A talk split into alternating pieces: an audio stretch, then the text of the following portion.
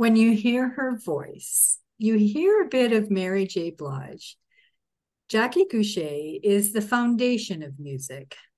Her decades of work include singing with the likes of Elton John, Michael Jackson, Tina Turner, Diana Ross, Quincy Jones, and so many more.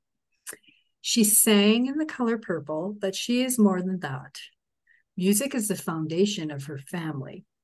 Her three sons, D Smoke, SiR, and Davion Farris, have all seen their own success in the business. In fact, they are Grammy nominated, and D Smoke was the final winner of the rap competition Rhythm and Flow on Netflix. Gouche's brother Andrew is the godfather of gospel bass players, and her niece Tiffany is also a singer songwriter. Jackie Gouche is the author of three books, including Raising Kings about her three sons, and How Would I Know, which talks about her drug addiction, to which she has been sober for more than two decades now. Please welcome to the show, Jackie Gouche. It's my pleasure to be here. okay, first of all, before we get started, I have to ask you because I don't want to break any rules. So, as a songwriter and artist, are you or your family affected by the SAG AFTRA writer's strike? Not at all. Okay. Okay. We shall continue.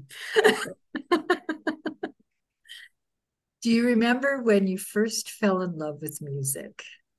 I absolutely do. I was 12 years old, and my mom, who sang for a living at the time, taught my brothers and I how to sing harmony. And so just the feeling of our voices coming together and blending in three parts, but one sound, it was like a magical feeling to me. So I fell in love with music. Um, actually, you know what? I fell in love with it before then, but that's when I realized that it was a gift that I could actually use. So I was about 12 years old. Who did you hang out with in the industry when you first started your career?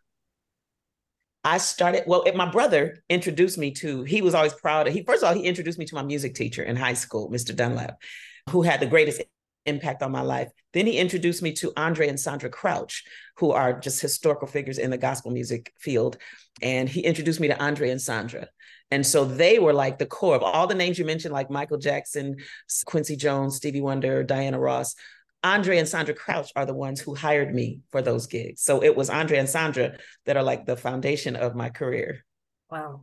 Besides them, was there one person or was it them who kind of became a beacon, a mentor, someone who showed you the ropes? Well, I never had a manager. I was always just blessed oh, really? to, yeah, people called me, you know, one thing always led to another. It was like a snowball effect. Once I started working on the gigs, people would hear me and go, Oh, we want her to do this. And oh, you know, so it just snowballed. So I didn't have a manager. I was just uh, fortunate. My brother was well connected in, in the industry, my brother Andrew. And so he would introduce me to people. So there was no one person other than I'm gonna tell you who had the greatest effect on my life was my music teacher in high school. Hmm. Because mm. he saw the gift in me. He asked me one day, first he sat down at the piano, he started playing classical music. I was blown away. I was 14. And he looked at me, he saw the look on my face. And he said, You want to learn how to play the piano? I said, Yes. And from that day on, every weekend I would go to his house. And back then, you know, going to your teacher's house was okay. Was okay. yeah, right. It would have been totally questionable now, but I would go to his house and he gave me free piano lessons for the entire three years that I was in high school.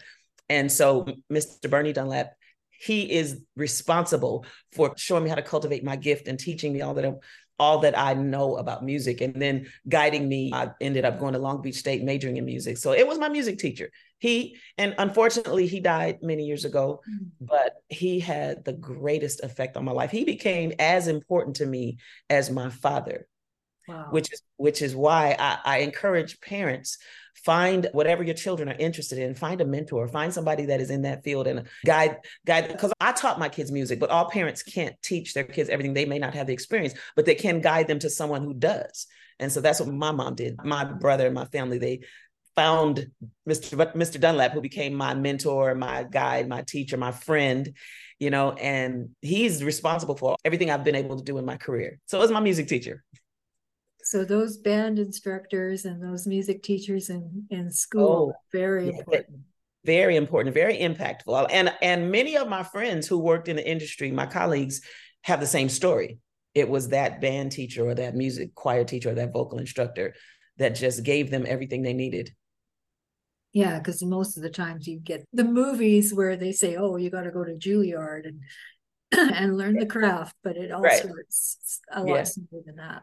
Yeah. Did you or do you get nervous when you go on stage? I used to get freaked out nervous. For so many years, I was nervous. I mean, excessively nervous where my stomach would churn and I would sweat. And after like 20 years, I was like, okay, Jackie, enough. You know, I started self talk. I would talk to myself because I mean, 20 years and I had been established as a well, you know, regarded singer. So I just started telling myself, Jackie, you got this. This is what you do. You're gifted. You can handle it. You've been doing it for this long. Just go out there and do what you do and relax. And so the self talk is what helped to calm the nervousness. And now I've been doing it so long. yeah.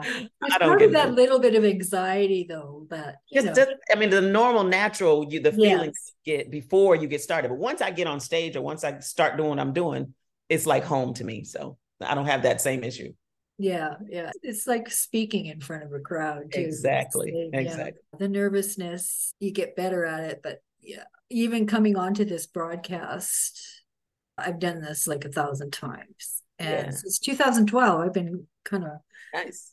broadcasting for a long time. And yeah. I still get that anxiety, right? So, Do you? well you got to set up because technology right every something is going to go wrong or right. freezes or whatever but yeah you still get i mean not like nervous whatever yeah. but just that little niggle and then once you start talking yeah it goes away right yeah and it all depends on the person you're talking to right so yeah. i imagine like let's get into that audiences how mm. different are they and how do you have to adapt your presentation? Or do you have to adapt your presentation to different audiences? Absolutely. Absolutely. Most of what most of what i've done for the last well i've worked for the church for the last 24 years mm-hmm. 30 34 years. And so they kind of my career in the secular industry kind of overlapped the church. So i did a lot of singing you know in, in the industry and then started doing the church. So i was doing both for a while. Now it's it's mainly church. I go out and I speak to different people. I, I do more speaking now than I do singing because I was saying I, my, my career spans 40 years. And after doing something for that long, it's kind of time to make a transition. But the, the audiences, they differ religious or spiritually, religiously, and culturally. Mm-hmm. So I only the only time I adjust my presentation is if I'm in, in front of an audience that is not religious at all. So I can't go in there talking about God and you know doing what I do in church. So that's the only adjustment that I have to make. But it's interesting that you would mention the different audiences because culturally there are a lot of difference. Like if I'm in front of a black audience, they're re- they're very vocal. You know, they talk back to me and they say, "Yeah, amen," or those kind of things, right? Then I'm in, in other cultures, they just sit quietly and you don't even know what kind of effect you're having until after the performance and then so many people come to me and say oh my god it was so wonderful. I'm thinking i couldn't tell because you were you were just sitting there but yeah they vary they differ. Yeah that's got to be hard because yeah if you can't see even on their face how they're responding and that actually reminds me of a really old clip from the 60s of mahalia jackson singing to an oh. crowd. She has no microphone when she walks away, and her, like she's singing "We Will Overcome." It was so emotional for her that she broke down and she couldn't continue. But as uh-huh. she's walking off the stage to the back, you can hear her just as so loudly as if she had the microphone. But again, they show the faces in the audience, no reaction, like or they're yeah. they're engrossed, but yeah, they're not you know. yeah, they're just sitting quietly taking it yeah, all in. Yeah. yeah. Mind you, that was in the 60s too, but you would think that would change. oh, yeah.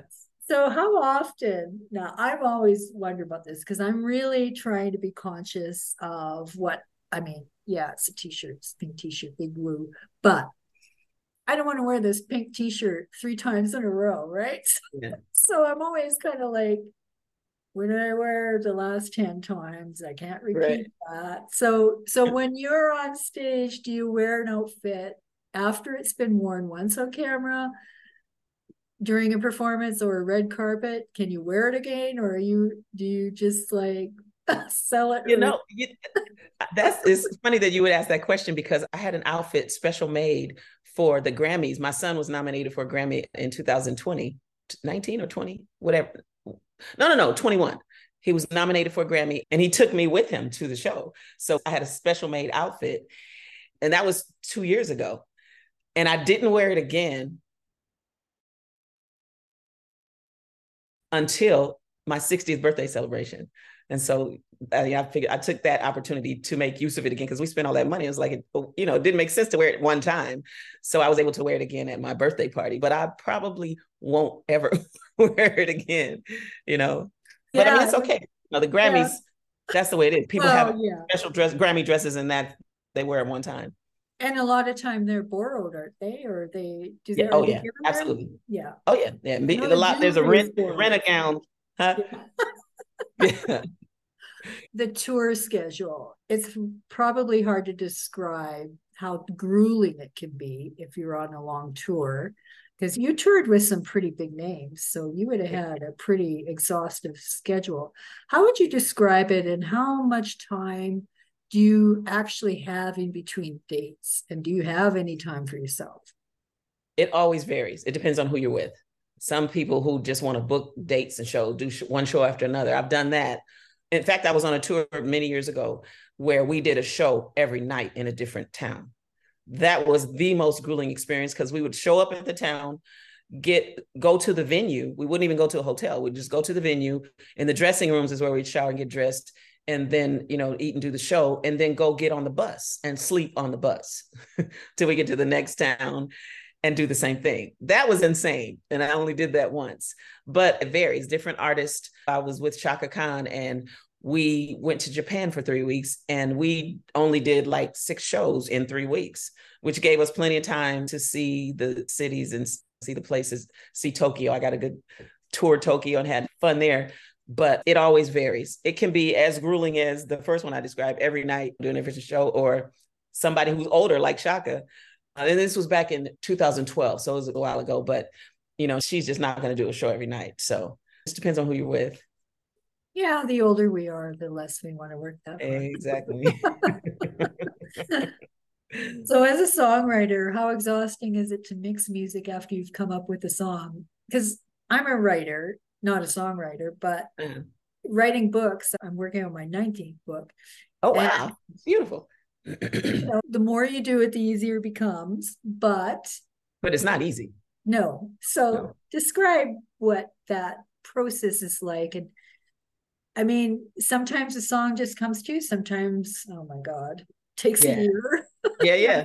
but I what have, about once it's together and all mixing it together? You've got all the equipment yeah. and everything.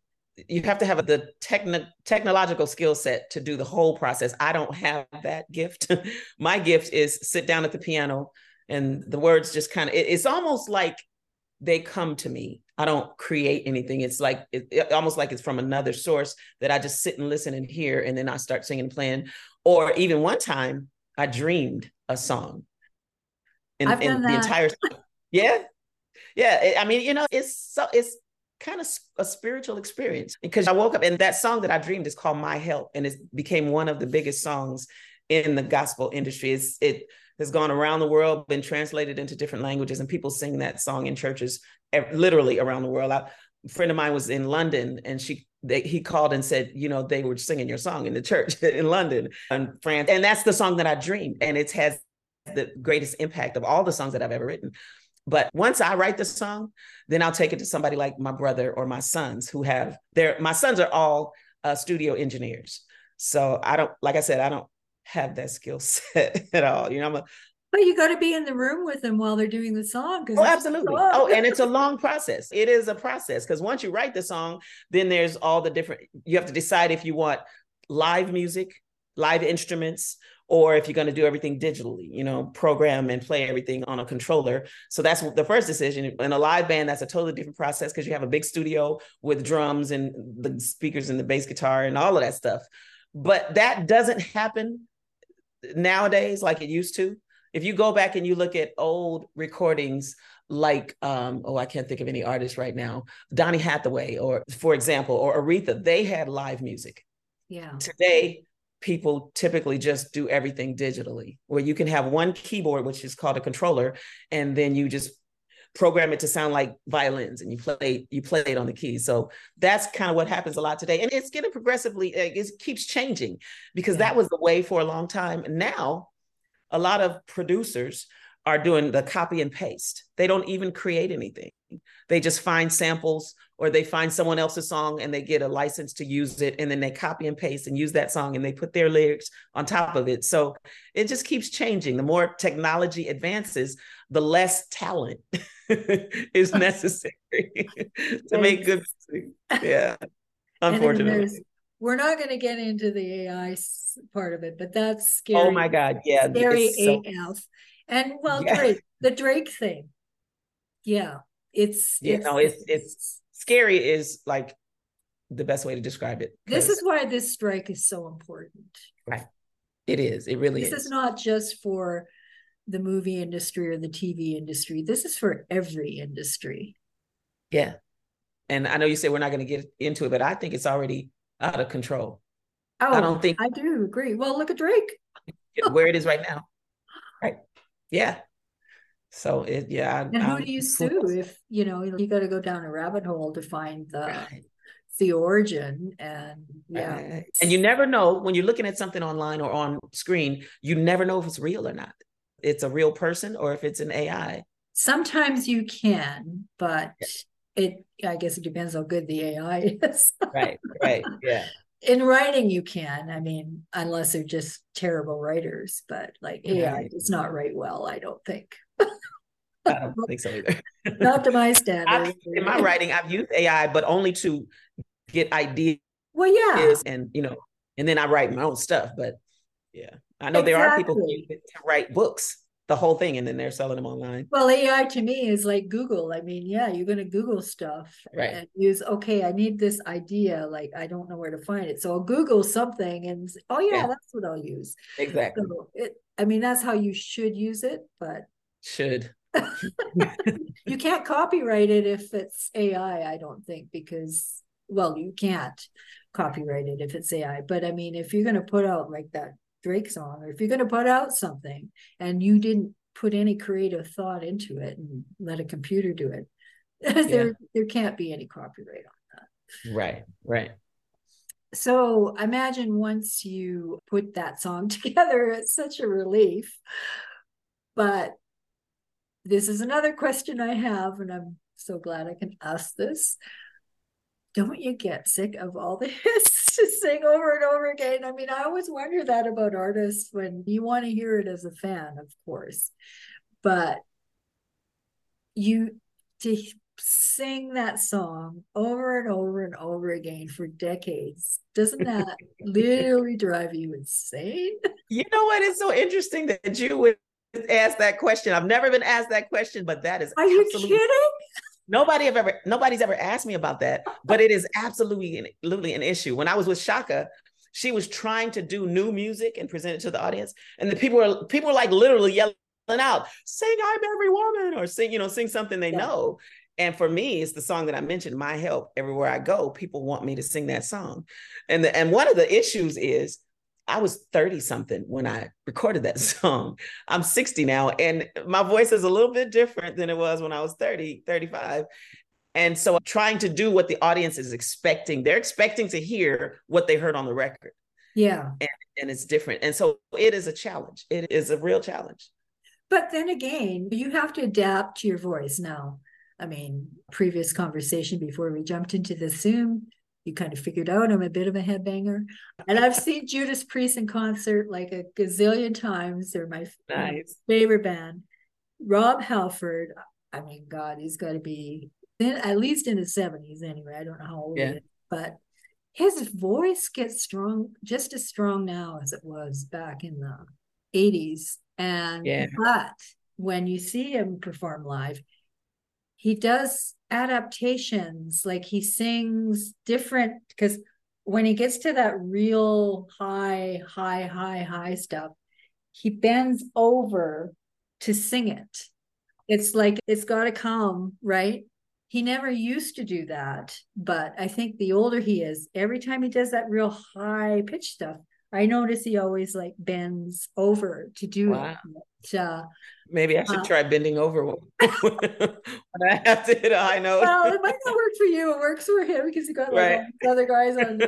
but but yeah, it's it's interesting because I mean Tony Bennett, God, you know, he just passed. It feels like an oh, end oh, wow. of an era.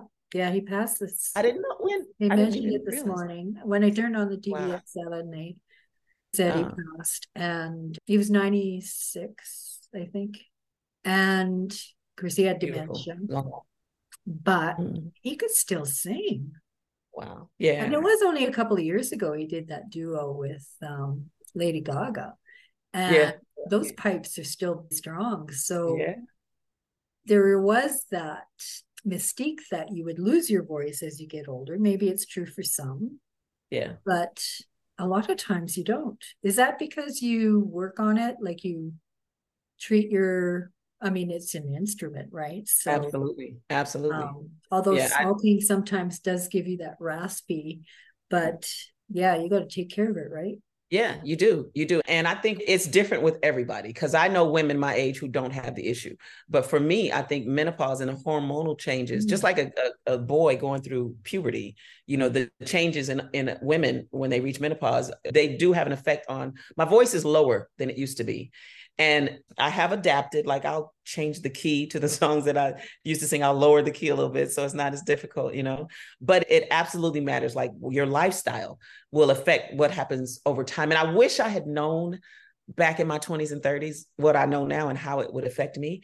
But because I went through the period of drugs and all that stuff. And so it did have an effect. But everybody did. Yeah. right? You were right. alone. I know. Like, oh, I know. I wasn't alone. I'm name sure. the band. yeah, yeah. But and I'm glad to be on long on the other side of that. But you have to take care of your and I teach students. I teach piano and voice, and I always tell my students, you are your instrument your whole you have to take care of yourself as if you had an instrument. You would care carefully care for that instrument. Keep it clean keep it stored properly keep it in a, uh, the right temperature and all those things. Well you have to do the same thing for yourself because as a singer your body is your instrument. And if you don't take care of yourself it will absolutely affect what you're able to to do it's just like writing songwriting or any other kind of writing sleep sleep deprived or you know i always wonder like there's always the stories about saturday night live and how they're always like high when they're writing their skits. Yeah, yeah. in the old days right? Right. But i think that might last for a little while but if you don't smarten up because most of those guys that even in the uh, musicians like from the 70s 80s who did lots of drugs they're all clean now Otherwise, yeah. you couldn't see Iron Maiden on stage anymore if they weren't clean. I don't think. Right, right, right, right. No, and you know, there's no longevity in that lifestyle. No, there is not. What was the toughest moment you had to deal with in the music industry? The toughest moment was when I had to choose between staying here and taking care of my babies. They were babies at the time, mm. and committing to my job at the church or going on a three month tour with Stevie Wonder. Oh my God. yeah. So I ended up not going on the tour mm. because I was a single parent and uh, I had three boys, three baby boys, and they were like three, four, and five. And so there was no one that I was going to leave my children with for three months while I went gallivanting around the world. It was hard. It was a very hard decision because Stevie was my idol. And, and I talked about earlier when you first asked me about who, when I fell in love with music, after that experience with my mom teaching us how to sing, when Songs in the Key of Life came out, Stevie's, one, which to me is one of the greatest musical productions ever. I would lay in my bed and listen to, I was in, in middle school and I would lay in my bed with my headphones and my cassette player and I would listen to songs in the key of life over and over and over. And I fell in love with that. And, and I, Stevie Wonder was such an inspiration and like my idol back then. So to have the opportunity to tour with him was a dream, but I had to turn it down because I had the babies and I had to keep my job at the church. So that was one of the most difficult uh, t- things that I went through in the industry. However, there's a beautiful side to that story. It, I, t- I just told you I celebrated my 60th birthday a, a few months in March this year. And my son threw me a huge party, amazing party. And guess who came to my party and sang happy birthday to me? Stevie oh, Wonder. Wow. So you've yes, got the came, uh... he sang happy birthday. He sang the whole song. And he sang My Cherie Amour, except he changed it to Mama Jackie. Mama Jackie, lovely as a summer day. So it was it was surreal. He and my son worked together. And so my son D Smoke called him and asked him if he would make a video wishing me happy birthday that he could play at the party. And Stevie said, Party? I want to come to the party. so awesome. it was just, yeah. So that was like a full circle moment, you know. I, I couldn't tour with him, but you know. But you know, things have changed a bit since then too, because today you could probably take your kids with you. Yeah. Yeah, they have changed. Yeah. Fortunately, my kids Pink are in usually travels with her kids, doesn't she? And like most of probably do. Pink. Oh, really? I didn't know that. Yeah. I love her. She's amazing. Yeah. Yeah. I, there's a documentary about her on Amazon. Is there like front and center? Her husband travels with her. Oh wow. Yeah. Well, well, when you're an artist at her level, then you can afford to do those things. Yeah. When you're just starting out, it's yeah, it's kind of different. yeah. yeah. so Not as a background singer, I couldn't have done that. No, no, you're right. Yeah. you didn't have the cred yet. Not yet. How old were your sons when they got into music? you know what? I started teaching them when they were toddlers literally because because and i tell the story all the time it's in my book. When i was seven my mother started me with piano lessons but my teacher his name was mr butch and he was awful because he used to pop he had a stick. When i when i made a mistake he would pop my fingers it was terrible. And so I told my mom, I don't want to play the piano because of him. And, she, and I was only seven. And she said, okay. But when I got to high school and I met Mr. Dunlap, I was angry. I was upset with my mother. I was like, I was only seven, mom. I didn't know I was going to be a musician. Why didn't you just get me a different teacher or persist in, you know, the piano lessons? And so I decided at that time that I was going to teach my children. When I had children, I was only 15 years old. And I decided when I have children, I'm going to teach them music. So I started teaching them. They were like three, four, and five. I would stand them around the piano and just start teaching them how to sing and teaching them vocal technique and music theory and how to play the piano. Daniel D. Smoke is an amazing pianist. And so they've known music for their entire lives. They started when they were like 12, 13, and 14, or 11, 10, 11, 12, something like that. My brother, Andrew, who is the one who is responsible for my career, he gave them an entire studio full of equipment. He was upgrading his studio. Yeah. So he gave them all of his equipment. He gave them a computer, he gave them a controller, he gave them the programs, he gave them, he gave them everything that they needed to get started. So they were like 10, 11, 12, 11, 12, 13 when they started learning how to produce and how to write music. But it took them almost 20 years to mm-hmm. reach the level of success that they are now. And you know, people think people saw D Smoke on the Rhythm and Flow show and they think he was an overnight success. There's no such thing as overnight no. success. Yeah, he been working for 20 years. He was just ready when the opportunity presented itself, you know? Yeah. And do you get to perform with them very often? I do. I do. And that's the beautiful thing about my sons and my relationship with them. Because, like, for example, the sacrifice that I made with the Stevie tour, I sacrificed a lot when they were little to focus on them and not on myself. But now they they adore me and they honor me and they respect me and they invite me to everything and they give me tickets and they even feature me on some of the songs i've sung on d smoke's record a, a few times and so whenever he's in town or somewhere nearby and he's going to do a show and I show up, he calls me on stage to sing with him the song called Black Habits. And so, um, yeah, they feature me whenever they can. And I love it. I love it. That's the clip that I saw. I've been sharing that clip actually with oh, you. Oh, cool.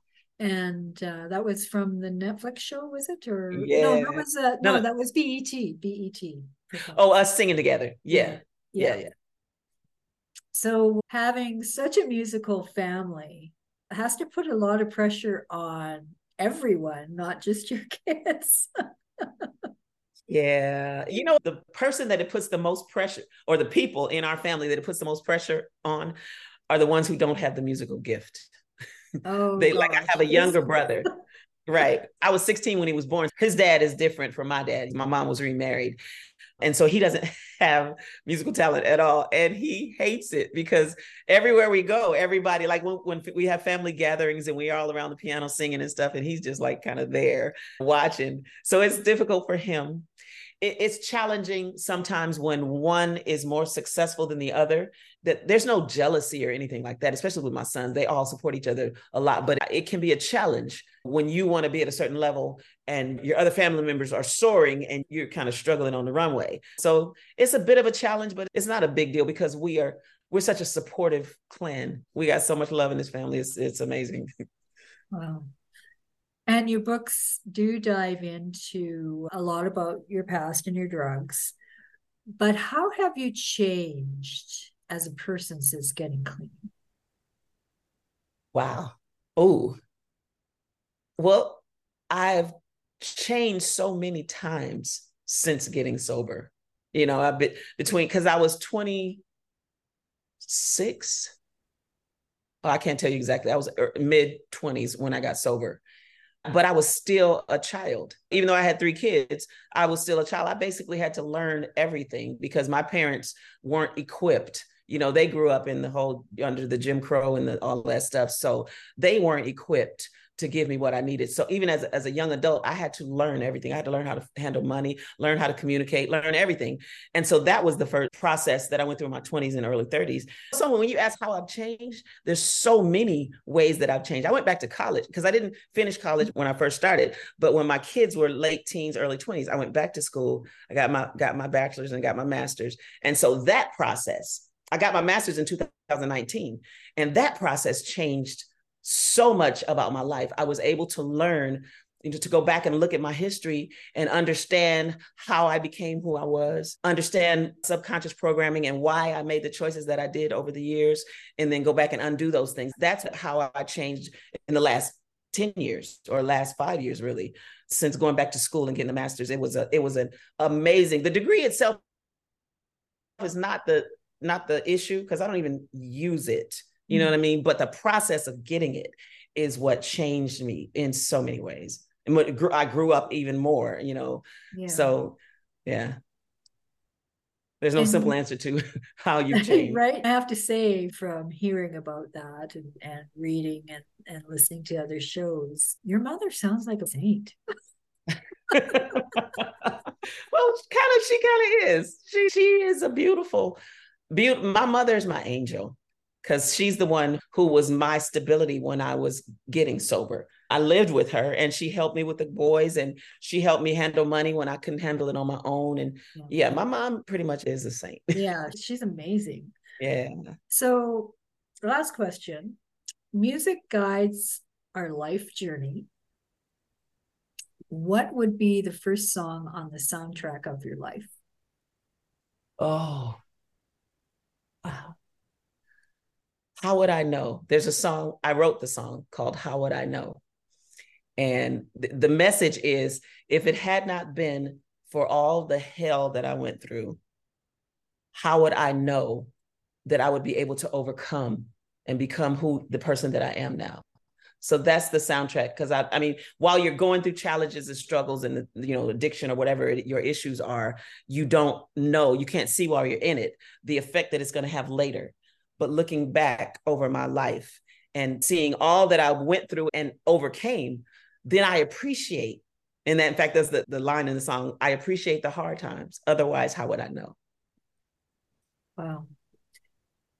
Can't yeah. top that. Thank you so much for for being on my show. It's been a pleasure, Debbie. This is Debbie Elicksen. Thank you to my guest and to you, the viewer, for watching this episode of Locker Room for Growth. Please subscribe to this channel and check out our past shows and clips in the YouTube playlist. Locker Room for Growth interviews our guests with honest conversation that includes compelling stories and unique professions. We also take great effort to maintain diversity among those who appear on the show. I personally have decades of experience working in multimedia journalism, including copywriting, sports reporting, radio and webcasts, and have interviewed and worked with numerous celebrities, including Hurricane Carter, the Doobie Brothers, professional NHL, CFL, and baseball players, and more.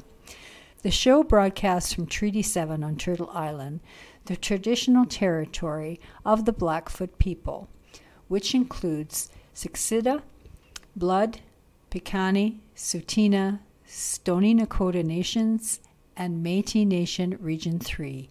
Again, thank you for watching and please subscribe.